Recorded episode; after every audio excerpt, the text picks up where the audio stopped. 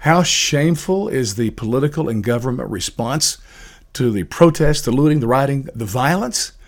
Wow. I don't even have words to describe it. Now, listen, I have for decades, I've tried to appeal to you to not put your faith in any part of government. It will fail you. And it does, day after day, year after year. And here we have, which is really ironic, this incredible election that we're upon us here in a couple of months you know, Biden, Trump, this presidential thing, all the way down to the local races. Everybody's saying maybe it's the most important election in our time. And yet, right now, this moment, we're going through social unrest that really is epic. I mean, if there's an opportunity for politicians and government to show us its value, to show us how it can be effective to solve problems, wow, we're seeing how useless and utterly crap filled our government and our political thing is. Now, what do I mean by the politics of violence? Well, here's what it means. All there is from our politicians and our government is rhetoric. Number one, they're condemning the violence. Wow, that's really big. You know, they're standing up and saying, hey, we condemn the violence. If you're you know, we protect the people's right to protest, but you shouldn't be looting and rioting and, and hurting each other. That that we condemn with you know my whole shut up. You deserve my vote because of that comment? Really?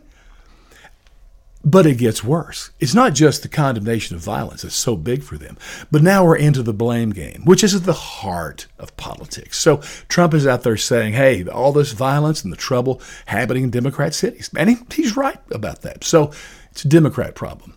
Then Biden's side and the Democrats saying, hey, it's under Trump's watch. So this is on him. And they're right about that.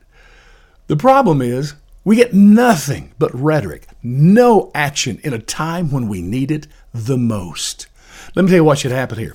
When George Floyd was killed, the very first day. When people came out into the streets that created signs, began to protest, that is protected by the First Amendment, even if they're saying stuff that I don't agree with.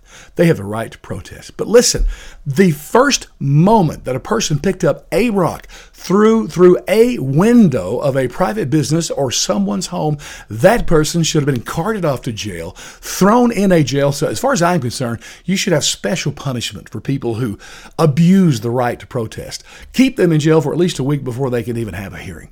And that's on the backs of the local police, local government. And if they don't do the job, then very next day, the governor should bring in the weight of the state authority on that to stop criminal activity. If they don't, the third day, the president, federal government should come in with its power and authority, stop that mess.